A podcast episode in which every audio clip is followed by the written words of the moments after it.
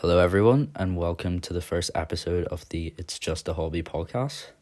My name is Yusuf, and I'll be one of your two hosts on this podcast. Um, Vukasin won't be able to join me for the introduction to the podcast since he's currently busy with his family, but this episode will be a short one just because it's the first episode.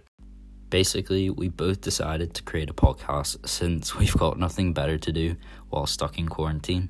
Um, we'll be putting out new episodes once a week starting Friday from the 1st of May, but that may change depending on both our schedules since we're in different countries and he's one hour ahead of me.